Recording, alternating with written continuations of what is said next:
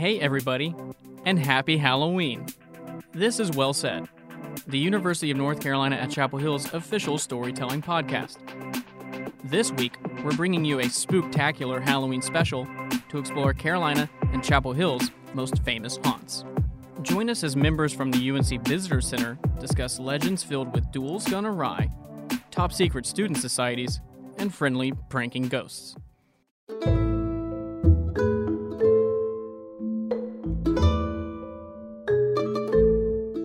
Nestled on the hill for which Chapel Hill was named, the Carolina Inn is an iconic destination for locals and visitors alike. With its beautiful architecture and luxurious accommodations, guests find it hard to leave the Carolina Inn and return back home. And some never do. The Carolina Inn was built in 1924 and quickly became a popular hotel for visitors and graduates of the university. In 1948, the Carolina Inn's most long lasting guest checked in, and apparently never left. Dr. William Jacocks, a fun loving man with a witty sense of humor, had recently retired from practicing medicine and decided to make the Carolina Inn his final home. He lived in room 256 for 17 years before his death in 1965. Guests that have stayed in Dr. Jacocks' old room report being inexplicably locked out of 256.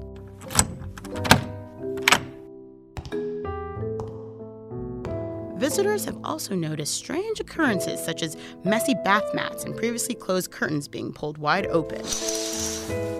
Some have encountered the smell of freshly cut flowers despite none being in the room and felt their bodies become strangely cold for no apparent reason. In 1990, the Carolina Inn underwent renovations, and Dr. Jacocks' room was partitioned into four rooms. Though newly electronic door locks replace the traditional locks, it seems that Dr. Jacocks still plays his favorite joke and locks guests out from time to time. Want to pay a visit to Dr. Jacocks'? Guests can still book a room in the good doctor's favorite haunt, if they dare.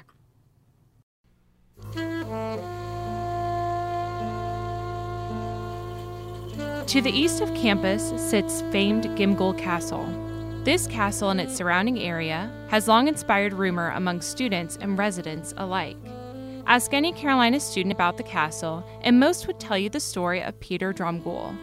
But who was he, and what happened to him? As told by the UNC Graduate School, legend has it that Peter Dromgoole, a student who enrolled at the university in 1833, fell in love with a local woman known as Miss Fanny.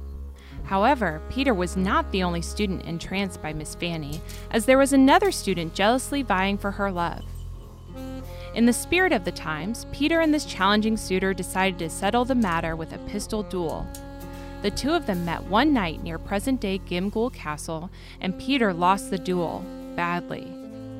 He died on a rock, permanently staining it with his blood. The duel's winner and panicking witnesses used that very rock to cover the shallow grave they quickly dug for Peter's body.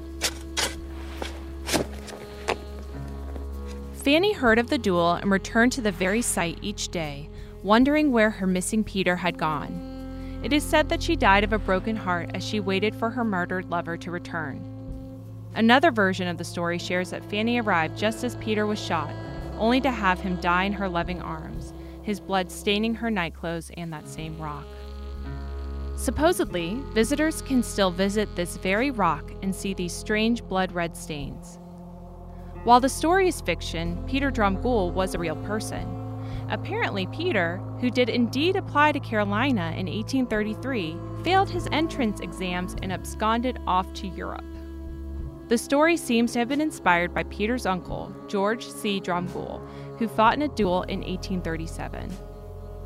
Still, as one of Carolina's most popular legends, the story encouraged the creation of the university's most mysterious secret society, the Order of Gimghoul. According to Carolina's Virtual Museum of University History, in 1889, five undergraduate students founded the Order of Gimghoul after hearing university president Dr. Kemp P. Battle share Peter's story. The students named their newfound society the Order of Dromgoole in Peter's honor, later shortening it to Gimghoul. The organization is said to claim certain noted UNC alumni among its members. The order began building their castle in 1915 and completed it a mere 11 years later, situating it close to where Peter Dromgoole supposedly drew his last breath. Few traces exist of the group, though it is believed to still be active on campus. Curious individuals attempting to find out more about the Order of Gimghoul can explore its collection in the university archives, but be warned records younger than 50 years old are sealed and available to current members only.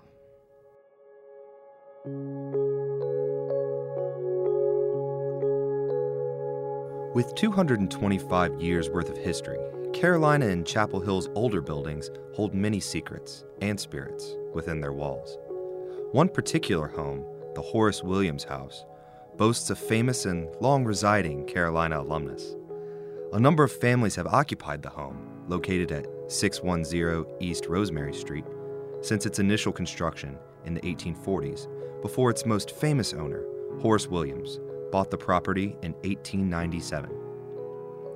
As reported by the UNC Graduate School, Williams was the founder and chair of the university's philosophy department and the first person to be awarded a Master of Arts at UNC. Along with his academic accomplishments, Williams had a reputation for being quite the character. For example, one story recalls that Williams refused to connect his home with the town's sewer system, which was put in place in 1913 by Chapel Hill Mayor L.P. McClendon. In response, McClendon arrested Williams. The house was hooked up to the sewer system, and the two never spoke again. Williams willed the house to the university upon his death in 1940 with the condition that no significant alterations be made. Seemingly, Mr. Williams stuck around to make sure this promise was kept.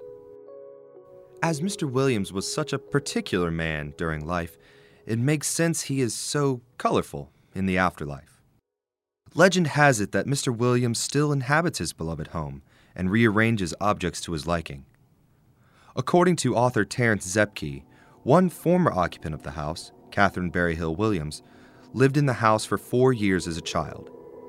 She recalled many strange incidences, such as finding fire utensils out of place with no one having moved them.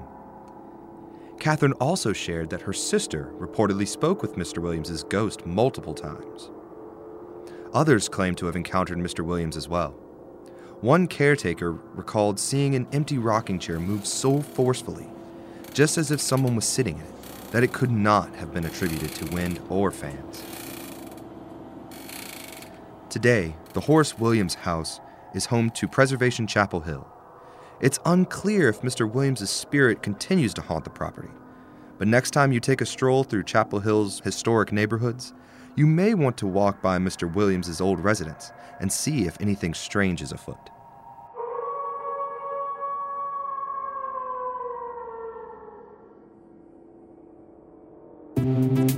We hope that you enjoyed these tales of Carolina's most famous ghosts and mysteries. Want to learn more about Carolina's history?